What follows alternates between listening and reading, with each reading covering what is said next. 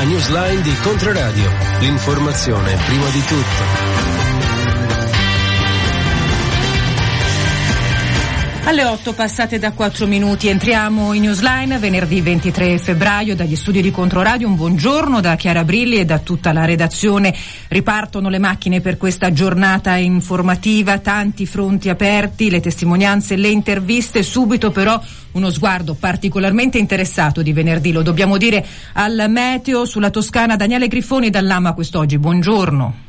Sì, buongiorno a tutti. Per oggi è atteso il transito di una perturbazione, questa determinerà un peggioramento quindi sulla nostra regione, già in atto delle piogge sulle zone nord-ovest e queste tenderanno ad estendersi gradualmente anche al resto della regione. Poi nel corso del pomeriggio qualche schiarita ad iniziare dal nord-ovest e comunque insisterà a piovere sulle zone più uh, meridionali.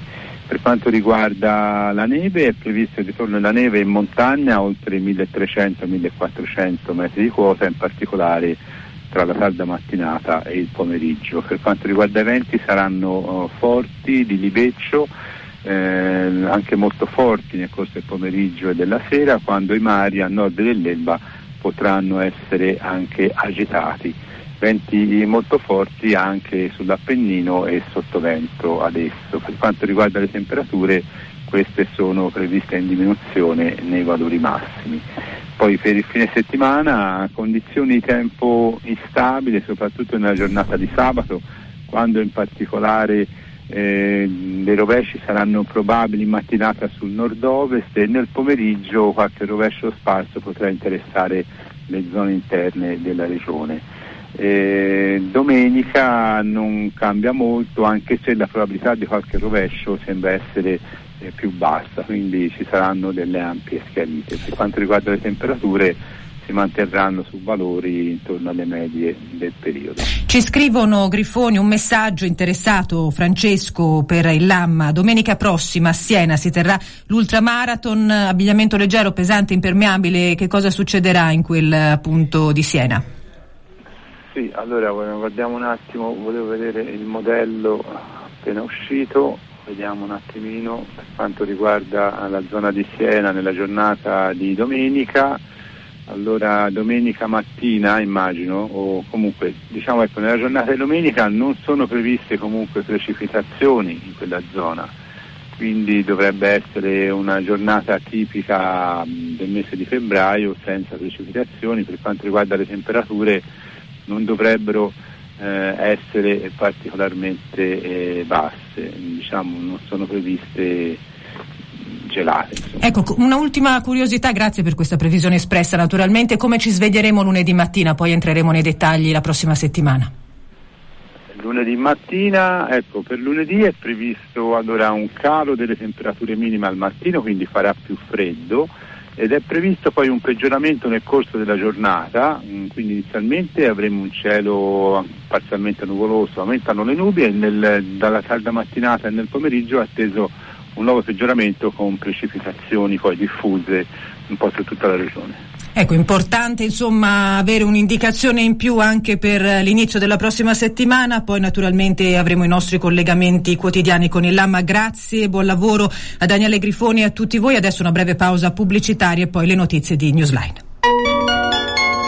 A Cango, Cantieri Goldonetta Firenze, la democrazia del corpo, spettacoli e performance fino a maggio. Info biglietteria chiocciolavirgiliosieni.it da domenica a mercoledì, Ascoltami di Virgilio Sieni. Coppie di danzatrici e persone non vedenti esplorano l'origine del gesto poetico e la sua trasmissione nella relazione tattile tra i corpi, ampliando canali energetici ed elementi percettivi.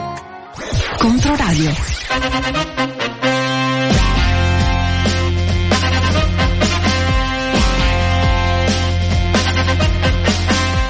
8 e 8 minuti, uno sguardo alle principali notizie di oggi sui giornali e sull'home page del nostro sito controradio.it dove in apertura c'è uno degli sviluppi del, eh, dell'inchiesta sul crollo del 16 febbraio al cantiere di Via Mariti, ovvero l'audizione dei tecnici del cantiere, la testimonianza, la verbalizzazione delle loro voci, dei responsabili del cantiere e ci sono appunto i vari ambiti dell'inchiesta che vengono scandagliati anche eh, sulle prime pagine di oggi dalla Repubblica Repubblica tre operai hanno raccontato nel cantiere volevano accelerare il virgolettato, lo spiega l'imam Elzir, mentre gli inquirenti sentono come testimoni i tecnici responsabili di lavoro e eh, sicurezza e dunque eh, lo avevamo anticipato un ritardo sulla tabella di marcia nella costruzione del nuovo supermercato di Via Mariti tanto da dover incrementare la presenza di ditte e operai per dare un'accelerata ai lavori. Questo è uno degli scenari che emerge appunto dai racconti di alcuni operai di origine egiziana, mentre mh, mm, nel silenzio dell'area di Via Mariti il quartiere si interroga sul eh, futuro eh, di quella struttura e dell'area stessa. È l'ora dei testimoni dalla nazione di Firenze, tecnici e ingegneri sentiti per ricostruire la dinamica della tragedia nel eh, cantiere dal Corriere di Taglio Alto, strage di Via Mariti tra le ipotesi spunta la nomina del perito del ponte Morandi. E poi la fotonotizia riguarda invece eh, immersi in Bansky all'astra i murales tra le rovine di Kiev e eh, Talpatav, mille sensori per il tram. Il risultato del summit dopo l'allarme in vista dei passaggi della Fresa, Viale Lavagnini, nuovo piano per controllare eventuali cedimenti. Sicuramente questo sarà oggetto del focus settimanale che facciamo il lunedì mattina con l'assessore alla mobilità del comune di Firenze Stefano Giorgetti, vi diamo conto invece eh, di quello che sta accadendo, accadrà dalle 9 di questa mattina a Firenze e poi si articolerà anche nel fine settimana, parliamo delle mobilitazioni in eh, difesa del popolo palestinese per il cessate il fuoco, uno sciopero generale, una manifestazione con corteo, partirà dalle 9 di questa mattina, è stata indetta dal sindacalismo di base, Piazza Santissima Annunziata il ritrovo, toccherà poi via Cavour, San Lorenzo, arrivando arrivando nella zona dell'ambasciata americana. Seguiremo con eh, la nostra Viola Giacalone sulle nostre frequenze e sui nostri canali social. Mentre domani una manifestazione per chiedere di cessare il fuoco in Palestina e Ucraina è una catena umana a Firenze tra Ponte Santa Trinita e Ponte alla Carraglia. L'iniziativa di Assisi Pace Giusta, Europa for Peace, in programma appunto um, domani a due anni dallo scoppio della guerra in Ucraina alla catena umana hanno aderito numerose realtà pacifiste eh, fiorentine, tra cui CGL, Arci, Ampi, Acri, ne abbiamo parlato con una volontaria eh, di Emergency eh, ieri sulle nostre frequenze e riascoltabile anche in podcast. Ucraina e Palestina, due cortei per la pace, leggiamo dal Corriere, domani le manifestazioni dal Ponte Santa Trinita e in piazza Santa Maria Novella. Sono previste appunto due iniziative, la prima alle 11 dicevamo in Ponte Santa Trinita, l'altra alle 16 ritrovo in piazza Santa Maria Novella. E poi alle 15 il convegno a Palazzo Vecchio.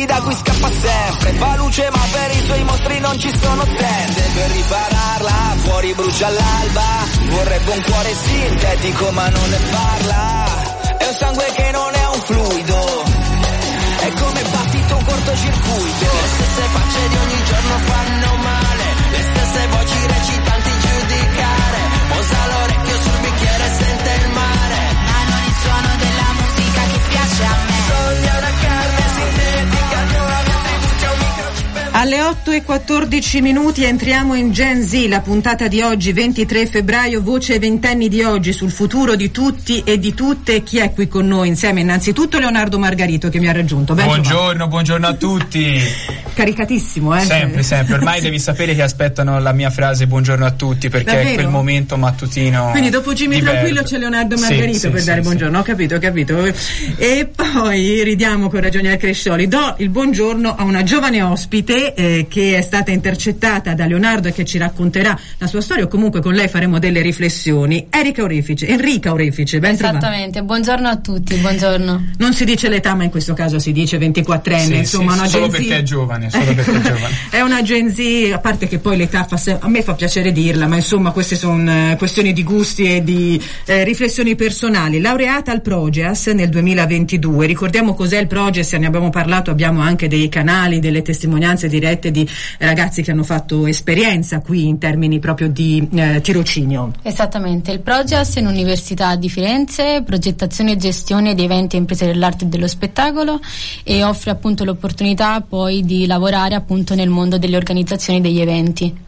Infatti tu Enrica sei una giovane attrice e un event manager. Esattamente, sì, e mi sono appunto laureata in questo e quello che mi piacerebbe fare comunque un giorno in un futuro. Ho anche seguito un corso di formazione, di alta formazione in Master in Event Manager. Allora Leonardo, perché Enrica è qui? Perché noi volevamo riflettere sul rapporto tra donne e cultura e in particolar modo eh, in un contesto di maschilismo dell'arte, poi naturalmente lo articoleremo a, a fronte invece di una determinazione, di un'autodeterminazione del talento che a prescindere dal genere deve avere un suo riconoscimento. Ecco eh, Enrica, in tutto questo eh, tu quando hai deciso di intraprendere eh, la tua aspirazione sia dal punto di vista artistico che organizzativo, eh, che tipo di, difficol- di prime difficoltà da questo punto di vista hai incontrato? Allora, diciamo che comunque io mh, già da quest'estate sono entrata un po' in questo mondo di eventi, di festival cinematografici che poi mi hanno dato di conseguenza l'opportunità di lavorare in questo mondo. Le difficoltà sono state tante, nonostante all'inizio c'era molta, molta eh, voglia di mettermi in gioco, allo stesso tempo avevo comunque paura e ansia perché andavo incontro a un mondo che era più grande di me, quindi non sapevo con chi potevo entrare in contatto, con persone sicuramente più grandi, infatti così è stato.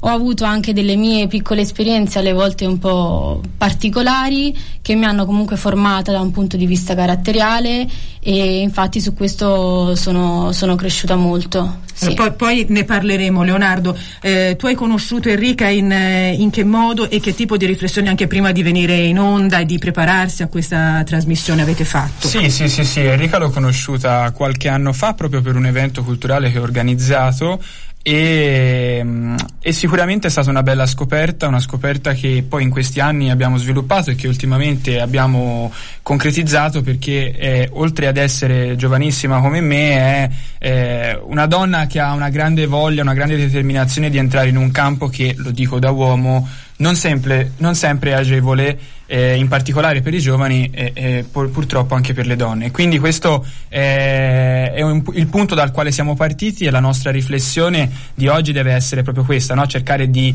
rifl- di parlare e di riflettere su questo binomio tra, gio- tra giovani, donne e cultura. Poi ti chiederò, te lo anticipo perché mi interessa molto, come mai c'è stata questa propensione a livello tuo organizzativo di circondarti in ambito culturale Sì, per sì, sì, iniziative, eventi, festival eh, di uno staff eh, al femminile. Eh. Come si dialoga e soprattutto che tipo di, mh, non plus valore, ma eh, valore in, in ambito eh, organizzativo, artistico. Eh, solitamente si dice sempre che ci si trova in un contesto al maschile e a volte noi punteggiamo no? con le nostre bravure, le nostre professionalità, le nostre capacità, però siamo sempre delle meteore all'interno di un contesto che ha fortemente un gap ancora consolidato. Però non te lo chiedo adesso, No, te lo no, chiedo dopo lasciamo perché spazio a lasciamo spazio a Enrica. Volevo sottolineare che tu nei mesi scorsi hai avuto anche l'opportunità di girare un film all'interno del cast Romeo e e Giulietta, di cui abbiamo parlato con lo stesso regista Giovanni Veronesi, intervistato dalla nostra Sandra Salvato, uscita del film il 14 febbraio. Infatti era proprio mm, eh, un ragionamento molto interessante rispetto anche al genere, un cast importante, Castellito, Lombardi, eh, Pilar Fogliati e molti altri. Ecco, anche in questa tua esperienza cinematografica la difficoltà di essere giovane, bella, ma determinata è stato riscontrato, cioè l'hai vissuto? Sì, l'ho vissuto molto, eh, per fortuna io comunque sono entrata in contatto con eh, persone veramente speciali, ho avuto l'opportunità di lavorare sul set, quindi ho capito realmente cosa significa lavorare su un set, la fatica che uno veramente può metterci e sì, ho riscontrato comunque delle difficoltà come in tutti i settori particolarmente in quello del cinema, di incontrare magari persone eh, ecco, un, po', un po' particolari dove alle Tu usi questo termine, no? Particolari per non essere offensiva, perché hai, hai- hai un riguardo che parte dalla tua di dignità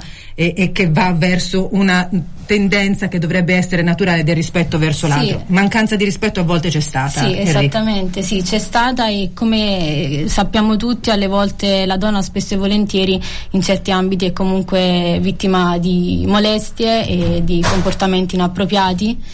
E purtroppo... Ecco, ma siccome eh, si dice sempre che i giovani puntano sull'immagine, che utilizzano i social solamente per farsi selfie e influenzare attraverso la loro immagine, e poi ti rendi conto invece che questa immagine conta tanto per chi invece ha secondi fini verso di voi. Sì, esatto, penso che comunque si dia molto più spazio all'aspetto fisico che invece alla qualità della persona, in questo caso della donna di per sé. Questo assolutamente. E secondo me deve essere un po'. eh, cioè, diciamo che nell'industria cinematografica comunque persistono sempre un po' queste sfide significative, no? Questo dibattito c'è sempre stato della donna e purtroppo è comunque un argomento molto delicato di cui parlare e alle volte anche per questo uso un po' delle parole eh, come può essere la particolare perché magari non voglio entrare ecco, nel dettaglio. Perché poi sono situazioni sempre che mettono in difficoltà anche dal punto di vista personale, eh, non c'è una rete sufficientemente forte spesso e volentieri che poi dopo, no? dopo l'outing eh, è in grado di, di- di sostenere, su questo anche mancano, manca una volontà eh, politica o perlomeno registriamo una volontà di eh, non sostenere a sufficienza anche in termini di risorse quando spesso parliamo anche con i centri antiviolenza o con altre realtà eh, di sostegno alle donne vittime di abuso fisico psicologico, insomma si fanno interventi anche economici spot che non presuppongono poi una capacità di programmazione nella lunga durata per la presa in carico, dicevamo. Ma eh, Leonardo, appunto, nella tua organizzazione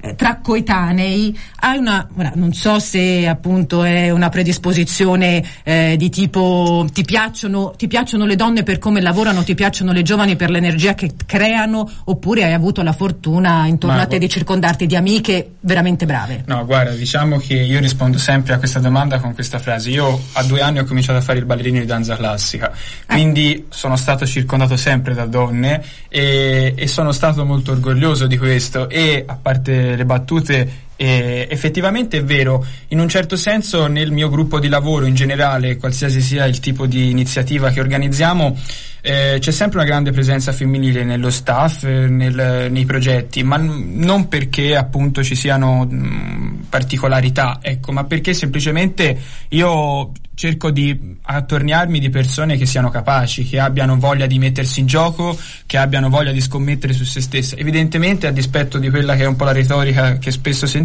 ci sono tantissime donne che hanno voglia di mettersi in gioco per il loro merito e non per la loro bellezza estetica o per il loro aspetto, perché poi noi dobbiamo anche fare un lavoro e, una, e, e un'attenta precisazione, cioè non si devono scegliere delle persone solo perché sono belle, anche perché la bellezza dal mio punto di vista è soggettiva. Ed è anche un valore, eh? Ed è Anzi, un valore che eh. si aggiunge assolutamente a una persona, che sia essa donna, ma anche per gli uomini perché ci sono anche tanti maschietti molto belli. Però, eh, a parte le battute, effettivamente è vero, cioè bisogna creare una dimensione dove le, le due parti convergano insieme e, e funzionino stessa, alla stessa maniera. Quindi, quindi, sì. E poi sicuramente anche l'esempio di Enrica, che ha un, al di là della produzione che ha fatto ora, ma in generale che ha questo percorso di qualche anno, eh, le ha già dato uno spaccato di realtà evidente. Questo deve essere importante e significativo anche per chi vuole entrare in questo mondo perché lei appunto è giovanissima ma c'è gente ancora più piccola che si vuole affacciare a questo mondo e la fragilità dell'età adolescenziale è ancora peggiore e se non si ha compagni di viaggio importanti e bravi e preparati a supportare questa, queste situazioni diventa difficile. 342 8104 111 per i vostri messaggi, trasmissioni, tutte le puntate che potete riascoltare anche nella nostra pagina su controradio.it che si chiama proprio Gen Z, voce ventenni di oggi sul futuro di tutti e tutte. Enrica, quante volte ti sei sentita dire o hai, o hai avuto l'impressione come la nuvoletta no, che vedevi davanti al tuo interlocutore, che bel faccino, no? come se oltre questo non ci fosse altro in te?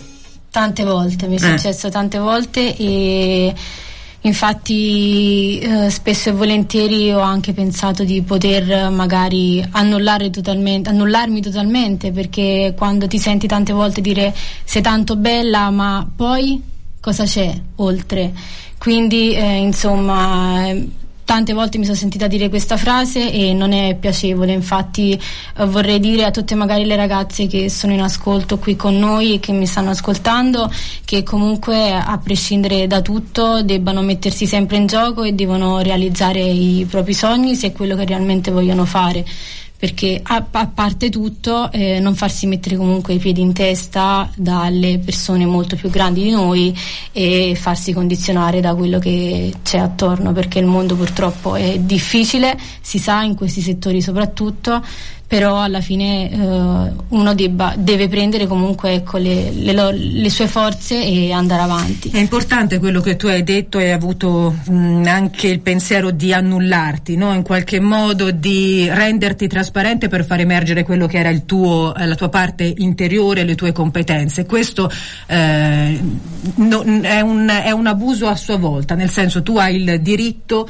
eh, per come sei e per come poi vorrai essere, eh, di essere in tutta la tua anche visibilità e questo non deve essere stigmatizzato assolutamente, ma che ragionamenti fate anche tra di voi? Immagino che eh, insomma ehm, tu sia circondata anche da amiche o coetanee che vogliono fare lo stesso percorso, che hanno come te delle difficoltà e poi ti chiedo anche che tipo di sostegno da un punto di vista familiare in tutto questo hai. Sì, ho amiche che comunque hanno eseguito il mio stesso percorso, ho appunto ho conosciuto tantissime ragazze come me che avevano paura di entrare in questo mondo, ci siamo fatte forza entrambe, ovviamente eh, sempre con eh, i piedi per terra e per fortuna dall'altra parte ho avuto l'appoggio dei miei genitori, della mia famiglia che mi hanno sempre comunque aiutata in questo, supportata e sopportata soprattutto perché comunque questo è un percorso molto difficile e dal mio punto di vista bisogna essere forti, forti molto caratterialmente per andare avanti. Noi siamo molto contenti di aver avuto Enrica Aurefice qui in studio insieme a Leonardo Margarito per questa puntata di Gen Z. Leonardo, noi ci rivediamo La lunedì. settimana prossima con una nuova puntata, nuovi approfondimenti. Mai sei qui che ti dondoli sulla Sì, sedia sì, come sì, se tu fossi padrone. Perché io sono troppo vivace, la mattina per me è un momento troppo eccitante, quindi non riesco a stare fermo. Però sono contento che Enrica abbia raccontato un po' la sua, la sua storia, perché questo è quello che conta per essere anche un monito per altri e quindi è bello lasciare spazio alle voci dei nostri ospiti perché poi la mia diventa anche un po' noiosa dopo un po'. Eh, figuriamoci la mia. Allora, Danilo ci scrive al numero WhatsApp: eh, l'ultimo romanzo di Marco Vichi, Vite rubate, contiene una riflessione molto interessante e tremenda sulla bellezza e lo sfruttamento eh, delle donne. E noi su questi temi vero, poi vi anticipo che avremo altri spazi di collegamento. Ed Enrica, noi ci rivediamo qui perché eh, sarò molto curiosa di vedere che tipo di percorso farà, insomma, e avere anche ulteriori testimonianze, spero davvero incrocio le dita positive. Volentieri, volentieri verrò di nuovo da voi. Gen Z sul nostro sito anche in podcast controradio.it dopo il GR di Popolare Network apriamo una nuova rubrica e sono contenta di presentarla con voi Leonardo ed Enrica perché si chiama un 25 novembre al mese ogni ultimo venerdì del mese in maniera del tutto distopica ma in positivo diciamo una data senza scadenza una trasmissione senza scadenza oltre i numeri oltre la cronaca si occuperà di violenza di genere a partire dal linguaggio ma fornendo anche strumenti giuridici tra poco in studio con me Sandra Salvato rimanete su Controradio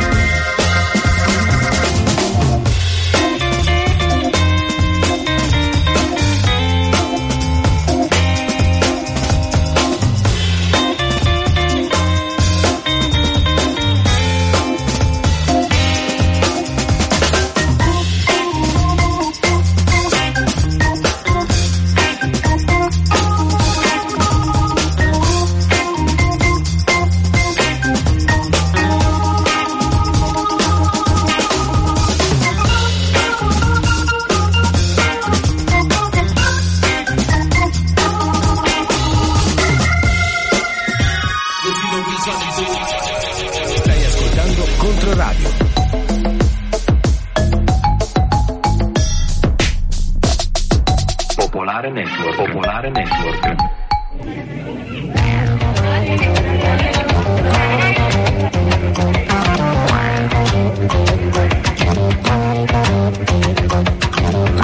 Le 8 e 31 minuti Popolare Network, di nuovo una buona giornata. Le notizie, la guerra a Gaza sono sette le vittime palestinesi a Rafah colpita nella notte dai raid aerei. L'aviazione israeliana avrebbe bombardato anche alcuni campi profughi nel centro della striscia. Secondo fonti locali ci sarebbero diversi feriti, la maggior parte bambini. Crescono però le speranze di un accordo che porti a un cessate il fuoco tra Israele e Hamas. Secondo Washington ci sono segnali di progresso nell'accordo per lo scambio di prigionieri. Una svolta potrebbe arrivare da Parigi, dove da oggi si incontrano i mediatori di Egitto e Qatar, il capo della CIA Burns per gli Stati Uniti e una delegazione israeliana. Probabile, anche se non ufficialmente confermato ancora, l'arrivo del capo del Mossad, David Barnea. I dati sono molto buoni. Giorgia Meloni ieri sera in tv da Bruno Vespa ha definito così i risultati di spesa del PNRR pubblicati dallo stesso governo. In realtà la spesa va a rilento solo la metà di quanto preventivato. Il ministero più inefficiente è quello di Salvini. Sentiamo Andrea Di Stefano.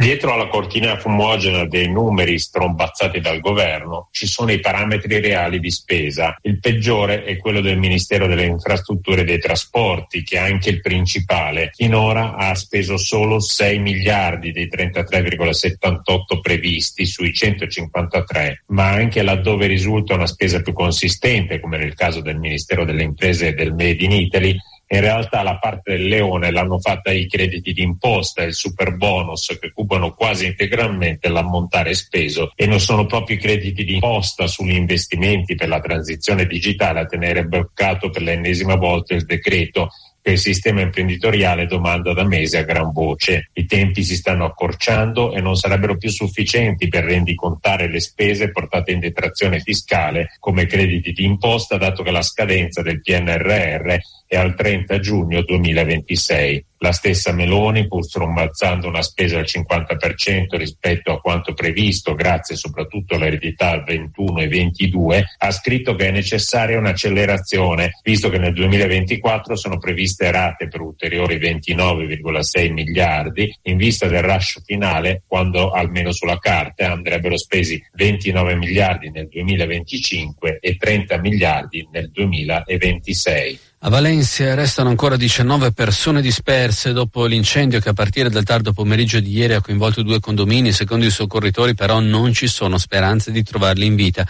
Sono finora quattro le vittime accertate, molte delle 350 persone che abitavano nei due, nei due palazzi sono state salvate dai pompieri. Le ricerche riprenderanno appena si abbasseranno le temperature all'interno di quel che resta degli edifici divorati dalle fiamme. Sentiamo da Madrid Giulio Maria Piantadosi.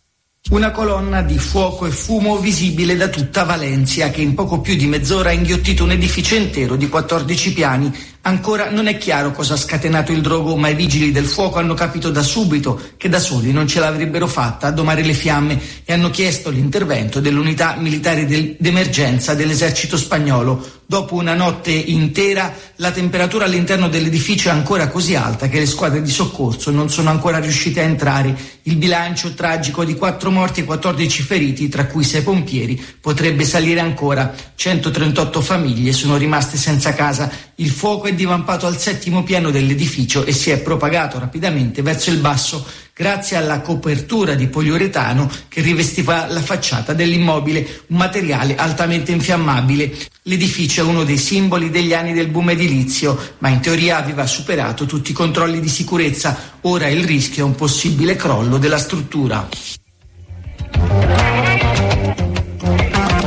Il tempo oggi, piogge diffuse in tutto il centro-nord con neve in montagna fino a quota 800 mm e schiarite a partire dal pomeriggio. Le temperature massime sono in calo. Noi ci risentiamo con le notizie alle 9.30. Una buona giornata.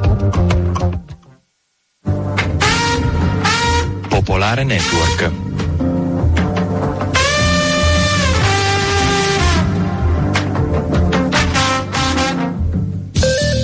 Tutti al voto su Controradio e Controradio Web TV. L'approfondimento politico delle 8.40 in Newsline, condotto da Chiara Brilli e Raffaele Palumbo, avrà come ospiti il 27 febbraio Matteo Biffoni, sindaco di Prato e presidente Anci Toscana. Il 28 febbraio Luca Salvetti, sindaco di Livorno, ricandidato per il centro-sinistra. Il 29 febbraio Stefania Saccardi, vicepresidente regionale e candidata a sindaco di Firenze per Italia Viva. Tutti al voto, le elezioni di giugno, i candidati, i partiti, i programmi e le opinioni sui canali radio, Facebook, YouTube di Controradio e in streaming su controradio.it. Muoversi in Toscana Info, aggiornamenti in tempo reale sulla mobilità nella regione. Ancora ben trovati dalla redazione di Firenze Smart in studio Agnese Fedeli. Cominciamo dal maltempo, sta piovendo su gran parte della Toscana, raccomandiamo di moderare la velocità e di mantenere la massima prudenza alla guida. Novità in A1, rallentamenti per perdita di carico tra Pio 1 variante Calenzano verso sud e tra Val di Chiara e chiusi ancora una volta verso Roma. In A11 code a tratti per traffico tra Prato Ovest e Bivio con la 1 e per viabilità esterna che non riceve tra Sesto Fiorentino e Firenze Peretola. Gli arriva in Fipili permangono rallentamenti per viabilità esterna che non riceve tra Scandicci e Firenze Scandicci in direzione del capoluogo. Siamo al traffico urbano di Firenze, ricordiamo le chiusure nel quadrante di Via Mariti per operazioni di messa in sicurezza. Tutti i dettagli sui nostri canali social. Muoversi in Toscana Info è un servizio in collaborazione con Regione Toscana, città metropolitana. Muoversi in Toscana Info è un servizio in collaborazione con Regione Toscana. Toscana, città metropolitana di Firenze e Comune di Firenze. Per ora è tutto, buon viaggio. Muoversi in Toscana Info, aggiornamenti in tempo reale sulla mobilità nella regione. Controradio, buon ascolto e buon viaggio. FM 93.6, 98.9. Vuoi imparare a fare radio e podcast? Sono aperte le iscrizioni a Radio Scuola, l'unico corso con una formazione completa Potrai produrre la tua demo professionale imparando dai professionisti del settore, in collaborazione con Controradio. Speaking, conduzione, podcast, giornalismo, montaggio e tutto quello che c'è da sapere per fare della radio il tuo mestiere. Approfitta dello sconto Early Bird e iscriviti al corso in partenza ad aprile. Che aspetti? Scrivici a info-radioscuola.com. Radio Scuola, praticamente radio. Una nuova stagione pronta a salpare al Teatro delle Spiagge di Firenze. Giovani artisti e talenti affermati sul palco per parlare di storie universali con nuovi linguaggi. Info, biglietti e programma completo su teatridimbarco.it. Venerdì 23 febbraio alle 21 Shakespeare in Songs e se a interpretare Shakespeare fossero dei calzini, oltre 30 drammi reali e potenti in una corsa contro il tempo che dà vita a una narrazione esilarante. Cinema, le registe, le attrici, le sceneggiatrici. Al via il nuovo ciclo di eventi culturali di Mediateca Toscana. Tra lezioni, libri e talk, quattro appuntamenti dal 26 febbraio al 18 marzo alle 16.30 in via San Gallo 25 a Firenze, dedicati alle protagoniste della cinematografia di ieri e di oggi. Ospiti Barbara Enrichi, Emanuela Mascherini e Gianna Giachetti. Ingresso libero fino ad esaurimento posti. Consigliata la prenotazione. Info mediatecatoscana.it. Controradio.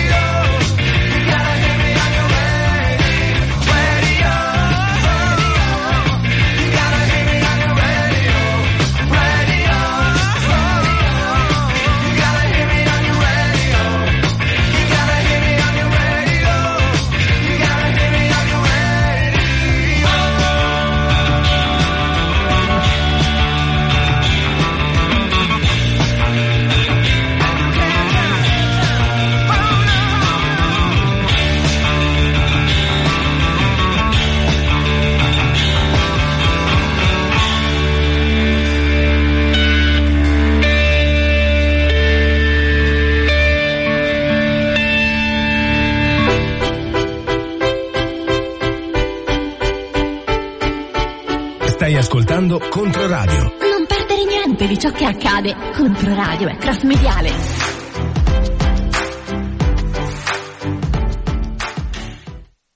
Alle 8 e 43 minuti riprendiamo la linea. Dagli studi di Controradio lo facciamo anche essendo in diretta Facebook, dunque sui nostri canali cross mediali per questa nuova rubrica all'interno di Newsline. Un 25 novembre al mese saluto con me in co-conduzione Sandra Salvato. Ciao. Chiara, ciao a tutti, buongiorno. Ah, ci abbiamo pensato un po', Sandra, prima di mettere in pratica e riempire di contenuti questa prima puntata di un percorso che vogliamo fare senza scadenze e neanche senza eh, particolari affanno in termini di cronaca e di numeri, anche perché sappiamo che si parla di un'emergenza che non è un'emergenza, è cronicizzata in un sistema e noi su questo sistema vogliamo intervenire. Assolutamente non deve diventare retorica come di fatto poi alla fine le giornate internazionali un po' sono, quindi per evitare di scivolare negli stereotipi, giusto appunto, bisogna continuare a parlarne, ecco, che diventi una sorta di conversazione, di riflessione quotidiana.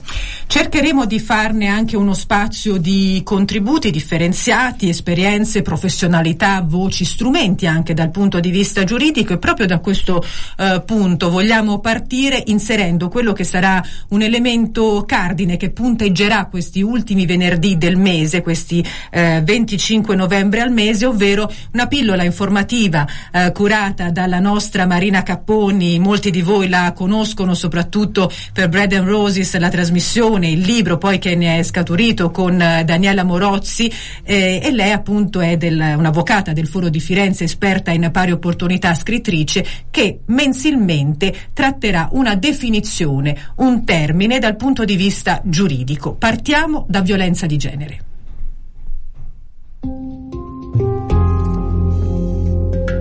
La prima domanda che ci dobbiamo porre è cosa significa genere? Genere è un termine che viene usato spesso come sinonimo di sesso. In realtà le due parole hanno significati molto diversi. Il termine sesso si riferisce agli aspetti biologici della persona, il suo cosiddetto corredo cromosomico.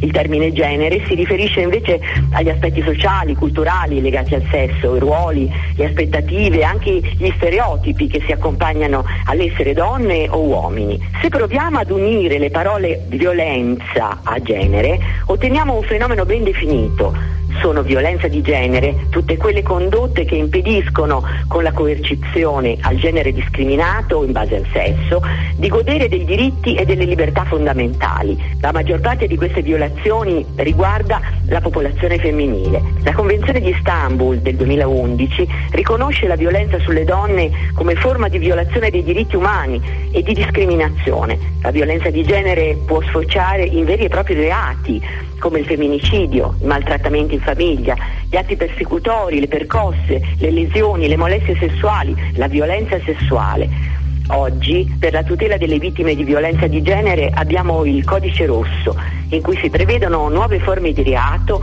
e si inaspriscono le pene, assegnando alle forze dell'ordine e alla magistratura strumenti più incisivi. Ma l'importante quando si è vittime di una violenza e ci si sente sopraffatte è non rimanere in silenzio, ma parlarne con qualcuno di cui ci si fida, utilizzando i canali a disposizione, il numero 1522, rivolgendosi alle forze dell'ordine, ai centri antiviolenza, agli sportelli di ascolto. E grazie alla nostra Marina Capponi, via via suggeriteci anche voi delle parole, delle definizioni che hanno bisogno proprio di un inquadramento da un punto di vista divulgativo per cercare di avere uno strumento in più nella nostra cassetta degli attrezzi anche linguistici e non solo contro la violenza di genere 342 81 04 111 eh, il nostro numero eh, Whatsapp. Do il benvenuto alla prima ospite in collegamento telefonico con noi quest'oggi, Elena Ducci, respo- Eleonora Ducci, responsabile pari opportunità di Anci Toscana. Ben buongiorno Eleonora. Buongiorno Chiara e buongiorno a tutte e a tutti. Buongiorno. Devo dire la verità, mi colpì eh, assolutamente l'intervento di Eleonora Ducci durante il rapporto, l'esposizione, il commento e l'analisi nel novembre scorso, il rapporto sulla violenza di genere in eh, Toscana, non solo per la sua esperienza istituzionale, amministrativa, ma anche proprio per la conoscenza diretta di, questo, eh, di questa materia. Chiamiamola così, Eleonora, raccontaci un po' come per te la violenza violenza di genere deve essere scardinata a partire da strumenti concreti che però non possono essere parole o mancanza di formazione anche degli operatori coinvolti. No, infatti, hai detto una parola corretta, la formazione degli operatori coinvolti. Eh, la formazione è un tema molto, molto importante. Nei territori il contrasto alla violenza di genere si fa in rete, quindi nei, nei vari territori potremmo individuare come aree, diciamo così, le, le, le province come diciamo, area territoriale. Eh, noi ad esempio ad Arezzo, io sono sindaco del comune, sindaca del comune di Talla, ehm, sottoscriveremo nuovamente un protocollo che ormai è più che ventennale per il contrasto alla violenza di genere, di cui fanno parte le istituzioni, di cui fa parte il centro antiviolenza, sottoscritto dalla prefettura, quindi dalle forze dell'ordine. E il tema della formazione è sempre un tema importante. Ehm, che però deve essere davvero preso come una questione da portare avanti in maniera eh, con una cadenza regolare, quindi per evitare ecco, che anche le persone, in particolare le forze dell'ordine, magari che si sono formate su quel tema, poi per il naturale turnover poi non, non eh, vengano sostituite da persone che invece non, non lo sono a sufficienza. Quindi su questo puntare molto sul tema della formazione delle forze dell'ordine che fanno la, diciamo così, l'accoglienza nel momento in cui una donna si rivolge a loro per denunciare un fatto di, di violenza devono trovare persone formate e adeguatamente preparate per ascoltare e, e, e guidare le donne in questo, in questo percorso di, di, denuncia, ma penso anche ai front office dei nostri, dei nostri comuni, ad esempio, oppure alla nostra polizia municipale. Quindi tutti quei soggetti che possono trovarsi a vario titolo di fronte a una donna che può aver subito violenza e possano essere in grado di ehm, istradarla, cioè indicarle quali sono le, le strade da, da, da, intraprendere e anche usare un linguaggio adeguato, quindi farla sentire comunque accolta, non giudicata, quindi avere un atteggiamento non giudicante, ehm, evitare la vittimizzazione secondaria, quindi cercare di eh, avere un, un, approccio, una modalità, un linguaggio che siano adeguati, eh, perché si parla tanto di violenza di genere, si, si, si, fa già tanto, si può fare tanto ancora, eh, però ciascuno ciascuno e ciascuna di noi fa la propria parte, quindi un'adeguata formazione è, è importantissima e le reti territoriali fanno, fanno proprio questo, insomma. Ecco Eleonora, intervengo perché insomma sono emerse due parole importanti, linguaggio da una parte che deve essere forse anche un po' rivisto, ci deve essere forse una sensibilità che deve entrare a far parte del nostro sistema lessicale, dall'altra parte una ripartizione, possiamo chiamarla così, una distribuzione della responsabilità eh, a tutti i livelli della società, cioè ognuno di noi deve, come hai detto tu, fare la sua parte. Questi sono due fronti, mi pare, fondamentali, strategici. 继续。Sì, cioè noi per esempio come, come comuni possiamo intervenire su, su, tanti fronti, possiamo insieme a tanti soggetti, penso ad esempio alle scuole, no? a cercare di, eh, sin da quando siamo eh, i bambini e le bambine sono dentro le nostre scuole, cercare di avere degli approcci che non siano eh, discriminatori, che non eh, indirizzino e che non facciano queste differenze tra quello che è da maschi e quello che è da femmine, eh, perché poi è proprio su queste cose che magari magari noi consideriamo anche inoffensive no? quando, quando, le facciamo con, con, i bambini e le bambine, in realtà sono proprio quei semi poi, su cui poi si stratificano eh, tutte quelle che sono eh, le, le, discriminazioni di genere. E poi il tema del linguaggio, eh, quando si approccia, cioè il, la questione qui si articola su due aspetti, quindi il tema del, della violenza di genere, quindi come si gestisce una donna eh, e come ci si approccia ad una donna che ha subito una violenza. E qui appunto dicevo è importante la formazione, è importante poi sempre rivolgersi ai centri antiviolenza che sono veramente il soggetto eh, che si prende eh, in carico una donna e la aiuta ad affrontare quel percorso eh, lungo, molto spesso lungo, che è il percorso di fuoriuscita dalla violenza di genere, eh, perché poi ecco si parlava di codice rosso, ma al codice rosso ci si rivolge in determinate situazioni, al codice rosa ancora in altre e ancora in altre situazioni ci si rivolge ai servizi sociali, ci si rivolge direttamente al centro antiviolenza, perché la violenza non è solamente una violenza fisica, non è solamente un, appunto, uno schiaffo piuttosto che delle, delle percosse, piuttosto che un tentativo di aggressione ancora più grave, eh, come ne, ne abbiamo visti e ne sentiamo parlare di, di tanti, ma può essere anche una violenza economica, una violenza psicologica e quindi è importante rivolgersi sempre ai soggetti che possono eh, indirizzarti e aiutarti nel- nella maniera adeguata. E il centro antiviolenza è indubbiamente l'elemento centrale delle, delle reti antiviolenza. Eh, appunto dicevo il tema del linguaggio si articola su questi due aspetti, il tema del del- della gestione, della presa in carico eh, del- dell'episodio di violenza, quindi approcciato con un certo linguaggio per evitare di far sentire Certo. la donna ulteriormente vittima di violenza e poi c'è il tema legato alle pari opportunità, quindi anche noi, tutte e tutti, iniziare ad usare un linguaggio più inclusivo, un linguaggio che promuova le pari opportunità, che riconosca il ruolo della donna eh, a pieno titolo dentro la nostra società eh, come soggetto centrale e soggetto con autonomia, con, con anche un potere e quindi eh, far sì che poi piano piano ne- nella società e nelle giovani generazioni questa cosa diventi sempre più ehm, assimilata e sia sempre più naturale. eh, Quando si parla di cultura, appunto, no? E di seminare Esatto. eh, un terreno appunto con conoscenza, corretta narrazione, strumenti e risposte in tutti gli ambiti che abbiamo sottolineato, tanto ci sarà da fare per quanto riguarda la vittimizzazione secondaria in cui spesso si trovano eh, le donne. Torneremo a parlare anche di questo. Grazie al contributo di Eleonora Ducci, responsabile pari opportunità Anci Toscana. Grazie davvero, buon lavoro. Grazie, grazie a voi. buon proseguimento. E per chi ci sta seguendo sul nostro canale video social ha anche visto che ci ha raggiunto una giovane ospite in studio, Sandra. Assolutamente giovane, perché insomma, come la nostra ospite di prima, no? Enrica, sì, Ve- sono vent'anni. della Gen Z, lo sappiamo, Si generazione Z, cambio. 22 anni in questo caso. Salutiamo Noemi Caponi, studentessa di mediazione linguistica dell'Università Per Stagnare di Siena. Grazie per essere qui Noemi. No, grazie a voi e buongiorno a tutte e a tutti che ci state ascoltando e vedendo.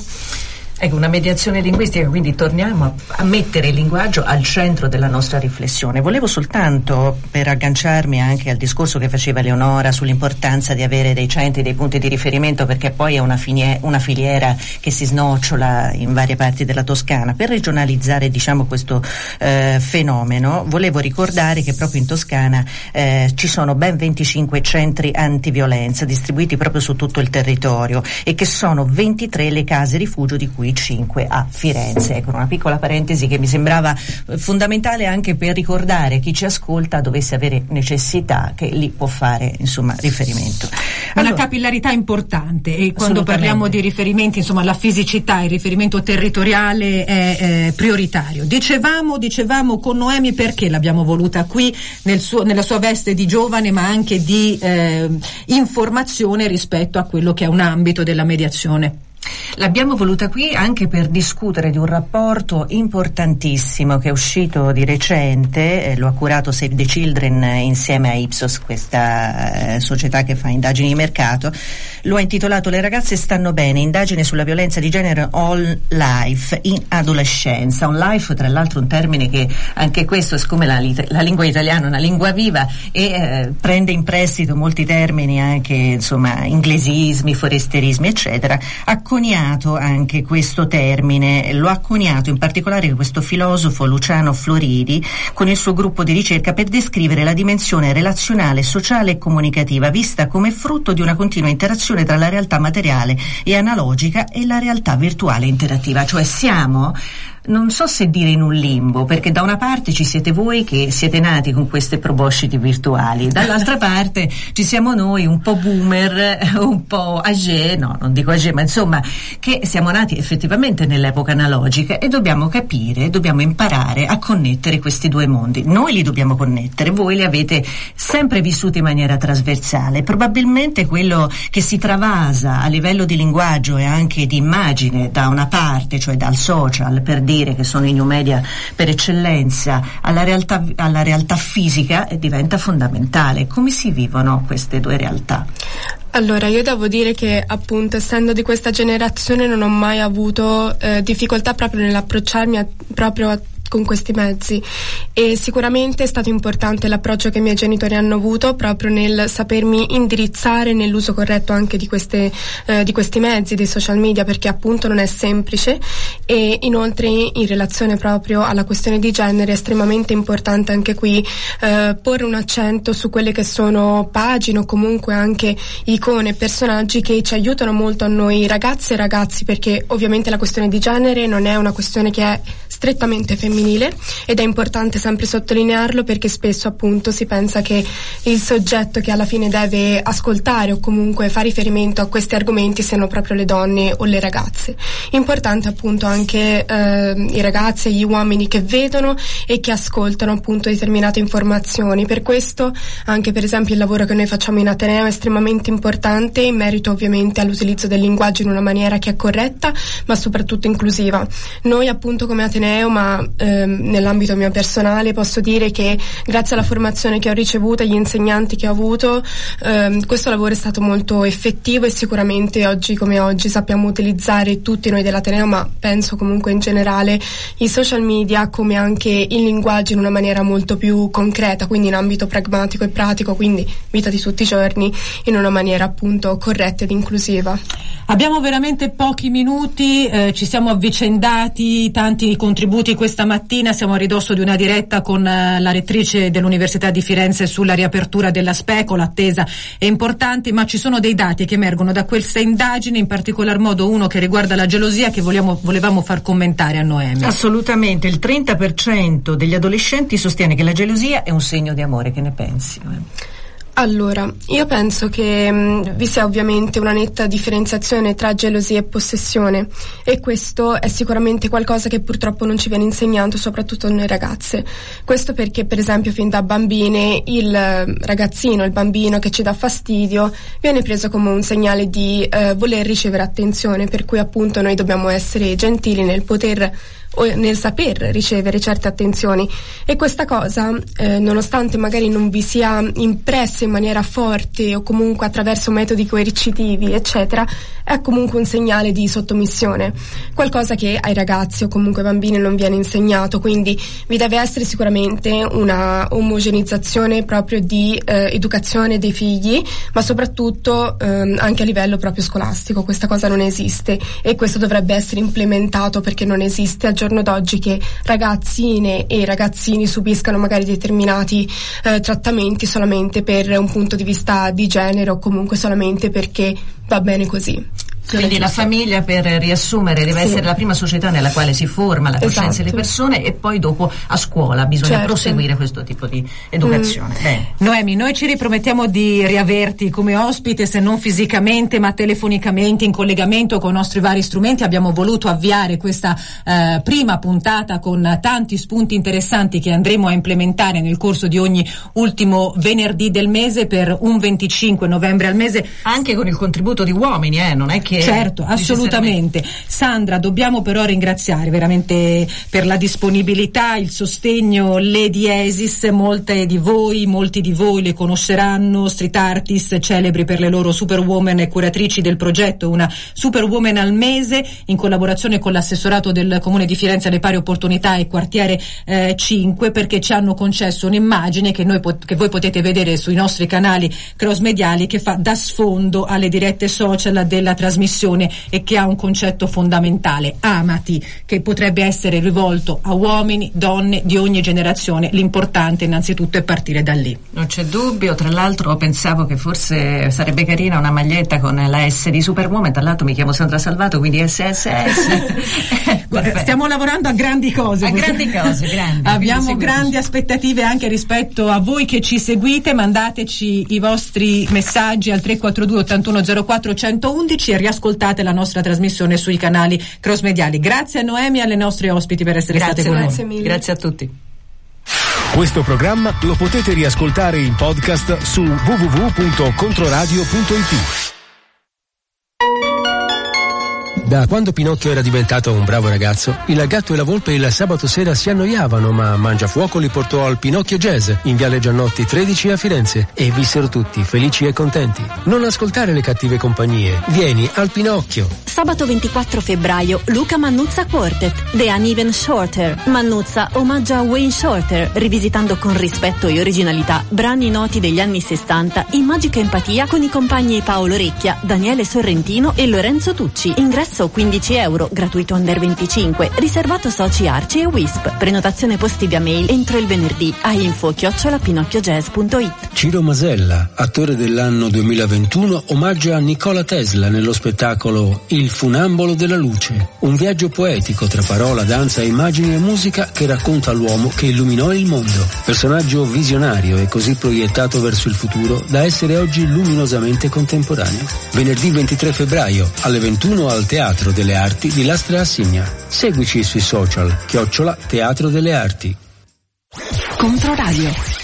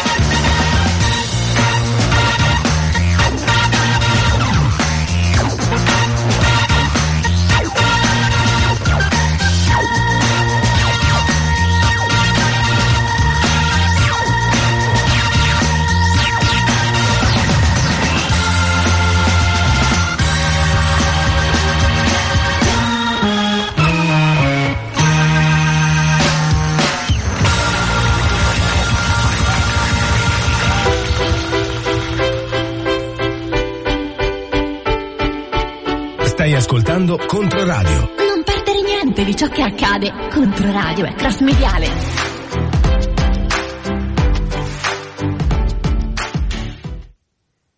Alle nove passate da otto minuti possiamo davvero dire con felicità dopo tanta attesa bentornata a Specola, lo facciamo con uno speciale salutando subito i nostri ospiti Raffaele Palumbo innanzitutto che mi ha raggiunto in studio. Bentrovata, bentrovata la nostra ospite. E la rettrice, sì, Alessa- Alessandra Petrucci dell'Università di Firenze, protagonista di questa puntata che finalmente arriva a dare una notizia importante per i fiorentini, per eh, i toscani, ma non solo perché il Museo della Specola rappresenta un patrimonio unico al mondo dopo tanta attesa per una cantierizzazione importante, adesso si riapre.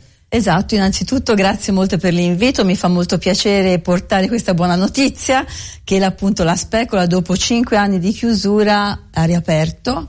Eh, ufficialmente l'inaugurazione sarà lunedì, ma sostanzialmente si sa che è pronta e quindi ci fa veramente molto piacere restituirla chiaramente alla cittadinanza, al mondo, come avete giustamente detto, e se mi consentite anche ai miei ricercatori, perché ricordiamoci sempre che è un museo ed è anche un laboratorio scientifico. Dopo una settimana eh, così grave ed importante di, di brutte notizie, dare questa bellissima notizia veramente un, riscalda il cuore perché la specola, prima dicevamo, non, ci smette, non smetteremo mai di sottolineare delle cose di Firenze come il Bargello, che sono veramente delle unicità nel, nel, nel pianeta. L'Università degli Studi di Firenze di queste unicità ne, ne, ne può vantare ne può vantare diverse, da- Sì, dai giardini alla- all'antropologia a- ad altre questioni del genere e sono dei luoghi che fanno della nostra ricerca UNIFI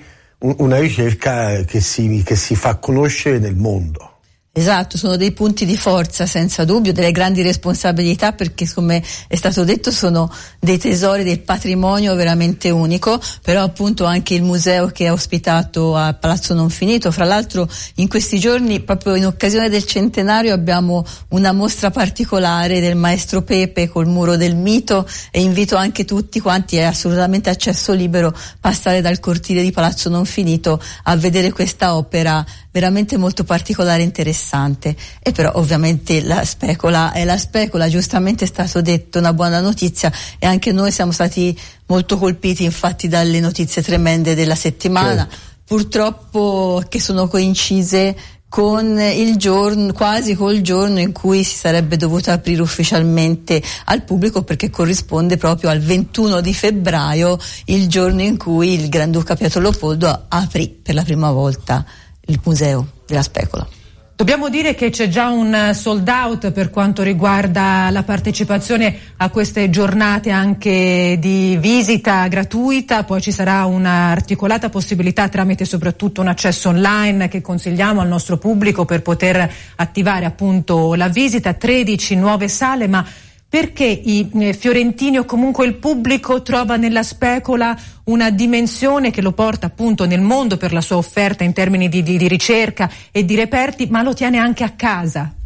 Beh, perché sicuramente è un museo molto particolare, visto che è stato voluto dalla terra al cielo, quindi praticamente c'è tutto lo scibile umano, o meno quello che eh, all'epoca del Settecento si pensava potesse essere, quindi sicuramente porta con sé un fascino meraviglioso, è proprio come un salire un po' stile dantesco, no? appunto dalla terra fino al cielo del Torrino dove si gode di una vista incredibile. Uso una parola giovanilistica non a caso perché è un posto dove portare i ventenni e le ventenni. La specola è un posto pazzesco. Cioè questa cosa, entriamo un po' nello specifico, perché qualcuno che ci sta ascoltando magari non conosce bene la, la, la specola, perché poi naturalmente a Firenze siamo sempre bravi come in tutte le città, diciamo così, no? a, non, a dimenticarci dei nostri tesori. Ma perché? Che cosa ha questa specola dentro da lasciare stupefatti? Appunto è un po' un- una collezione di meraviglie perché vi si possono trovare appunto delle- delle- degli oggetti eh, incredibili che eh, non, non pensavi potessero magari nemmeno esistere. Per esempio adesso una delle novità che sono state restituite dopo tantissimo tempo, praticamente un secolo, sono le cere botaniche le cere botaniche che io sfido chiunque ad andare appunto a vedere e non pensare che siano Mm. effettivamente vere, invece sono dei manufatti appunto di cera che replicavano le specie botaniche, ma sono veramente incredibili, sembra di essere in un giardino delle meraviglie. E poi naturalmente la collezione celebre zoologica, ma dicevamo animali, piante, minerali fino al cielo in questa dimensione di stupore, no? di meraviglia che coniuga la conoscenza con quella che è la curiosità, che è lo spirito della ricerca. Senza dubbio, e che è stata diciamo una, un- in- per quell'epoca eh, eh, c'erano insomma l'illuminismo aveva fatto il suo corso e quindi di conseguenza il fatto di poter anche eh, fare in modo che tutti potessero avere accesso a questa conoscenza credo che sia una visione estremamente moderna che forse dovremmo magari recuperare un po' più con attenzione anche adesso perché appunto questo era un museo per i cittadini per far conoscere per far istruire le persone quindi è importante Umanesimo e insieme illuminismo. Lei prima l'ha citato, questa vicenda nasce in, in un secolo dove si aveva veramente una fame incredibile, una fame per certi versi per alcuni paesi soltanto diremmo globali- globalizzata, dove il dialogo con, con Parigi, con le altre capitali europee, con gli alchimisti napoletani, era un dialogo fittissimo. No, C'erano Questo- delle relazioni fittissime che infatti poi si rivedono anche nelle- nella specola stessa dove ci sono appunto eh, le famose anche cere anatomiche de- eh, che sono delle, delle preziosità di corpi umani veri e propri perché appunto in modo tale da poter pot- studiare il corpo umano senza dover a- fare delle dissezioni, quindi anche quello erano, erano straordinarie e sono straordinarie, c'è una serie specialmente eh, di donne che appunto ha avuto anche una grossa richiesta da parte della primavera scorsa della, della Fondazione Prada che le ha esposte per parecchio tempo proprio come opera, come, come opera d'arte.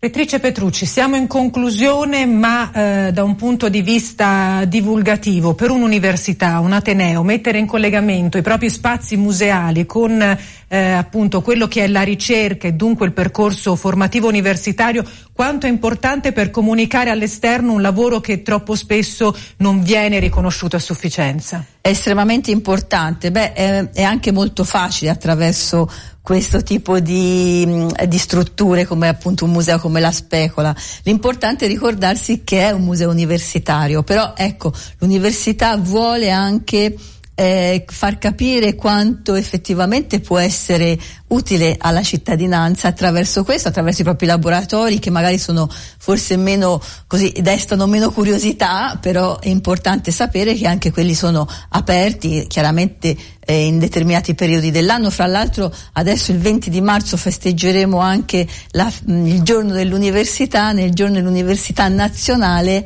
eh, tutte quante le università saranno chiamate a fare degli eventi particolari. Per noi ovviamente e noi non ci tiriamo indietro faremo molte cose.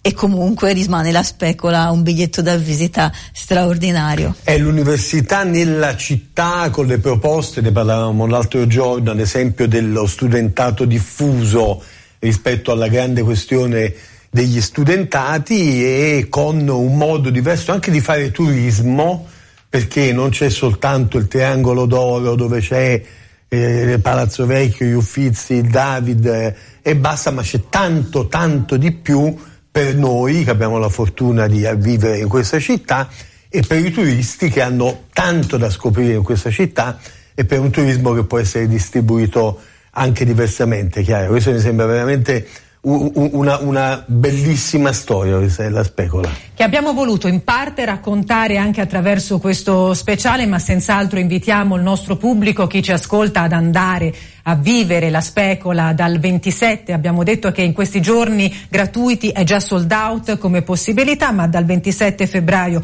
ci sono le aperture dal martedì alla domenica, ore 9-17, con prenotazione preferibilmente online. Diamo dunque sma.unifi.it come sito di riferimento, ringraziando la rettrice dell'Università di Firenze Alessandra Petrucci per essere stata con noi. Grazie mille a voi Grazie. e buona giornata a tutti.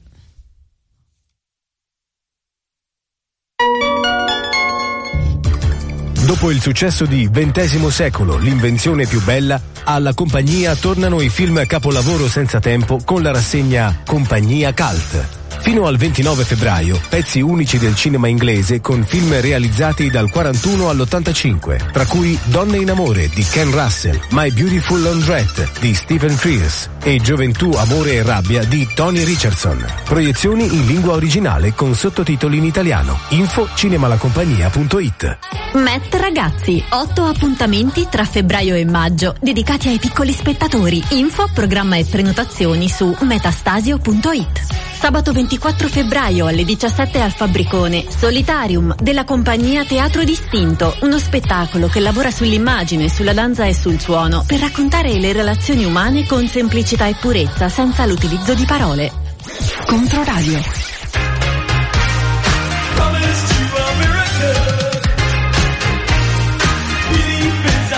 Thing.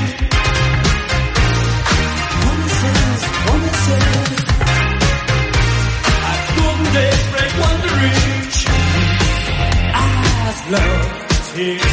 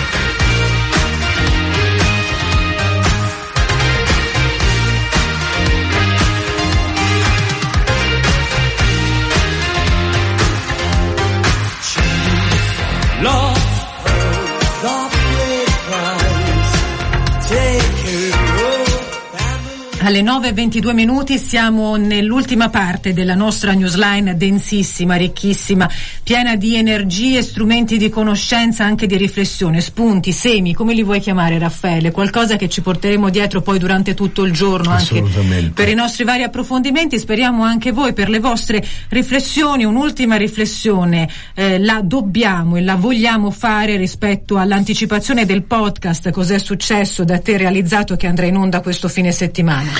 Va in onda questo fine settimana, ricordiamo, va in onda il sabato alle 13.15 in coda al giornale radio di Popolare Network e poi in replica la, la domenica alle 17.10 e lo trovate naturalmente su controradio.it, su tutte le nostre applicazioni e su Spotify ed è naturalmente, naturalmente come dire, amaro dirlo, ma è inevitabile non dedicarlo ad una, ad una riflessione, a delle proposte eh, e anche a delle denunce che riguardano quello di cui vi stiamo parlando esattamente da una settimana perché una settimana fa accadeva l'immane tragedia del cantiere Esselunga di Via Mariti a Firenze e il podcast è dedicato a questo. Una riflessione originale, vi facciamo ascoltare un brevissimo estratto, eh, l'ha fatta Beniamino De Ida, una vita in magistratura. Sentiamo a proposito lui come, come la vede e cosa ci ha raccontato.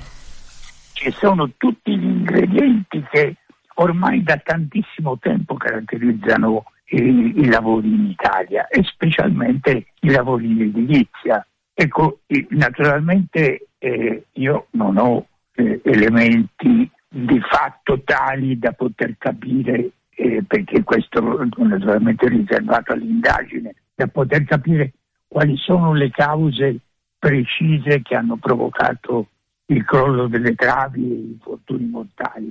Ecco, sono un po' scettico su quello che sento in giro. Sento dire dobbiamo riscrivere le norme sulla sicurezza, ma, ma che c'entra? Ma, eh, forse non tutti sanno che l'Italia ha una delle legislazioni più avanzate d'Europa. Alcune cose, per carità, possono essere ritoccate, riviste, ma complessivamente si tratta di una delle legislazioni più avanzate d'Europa. Il problema non è eh, le leggi, oppure sento dire ma bisogna istituire eh, un, un, reato di omicidio sul lavoro. Ma cosa c'entra? Ma lo sapete che il, l'omicidio plurimo è già punito fino a 15 anni di reclusione?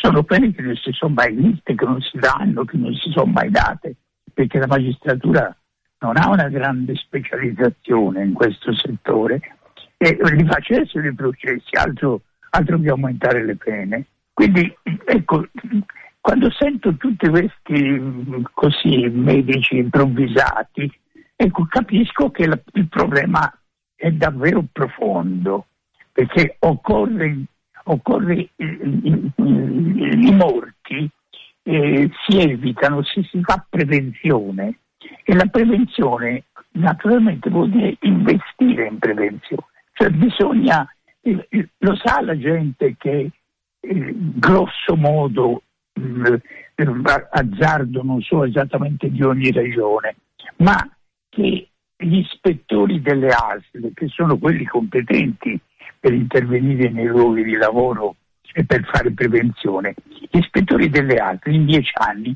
sono diminuiti mediamente del 33%. Le regioni vedono i pensionamenti e non li sostituiscono. Quindi bisogna investire in prevenzione, altro che fare, oppure sento dire anche da persone serie come Bruno Giordano, bisogna fare la Procura Nazionale del Lavoro. Ma a cosa serve la Procura Nazionale del Lavoro? Uno che ce lo spieghi in maniera decente, non c'è.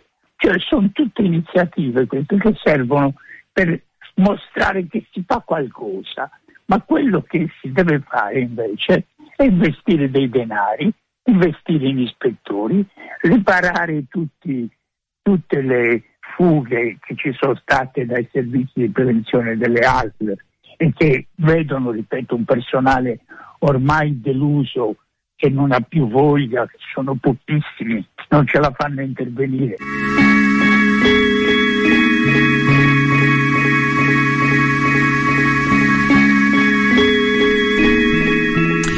Fammi dire, fammi dire Raffaele che ho avuto l'opportunità di ascoltarlo in anteprima integrale, il podcast che andrà in onda domani alle 13.15 e poi domenica alle 17.10 sui nostri canali e su Spotify. Cosa è successo? Il silenzio degli innocenti, che eh, davvero ci sono dei contributi, degli inediti, degli spaccati e delle riflessioni eh, imperdibili che non pongono un punto ma aprono mille, mille Eh. questioni che ehm, è doveroso non dimenticare indicare nella cronaca e nei giorni che passano rispetto a quel 16 febbraio che ha portato a 5 vittime e 3 feriti sul nostro territorio. Sì, è stato un lavoro anche molto toccante, molto emozionante, molto, molto sentito, eh, per cui in questo podcast cerchiamo di restituire alcune cose anche emotive, oltre che dal punto di vista del- della legge, di, di un approccio dell'essere umano alla, alla- alla- questione della normalità del morire sul lavoro, perché i numeri negli ultimi dieci anni sono veramente spaventosi, sono 13-14 mila persone in una situazione quasi di normalità. E questa normalità adesso deve, deve finire. Abbiamo incontrato i segretari di Will e CGL erano molto molto arrabbiati, lunedì ci sarà un incontro con il governo, la questione è, è tutta politica, la questione ha a che fare con credere nel finanziare la prevenzione prima della sicurezza e poi i controlli eh, oppure non farlo.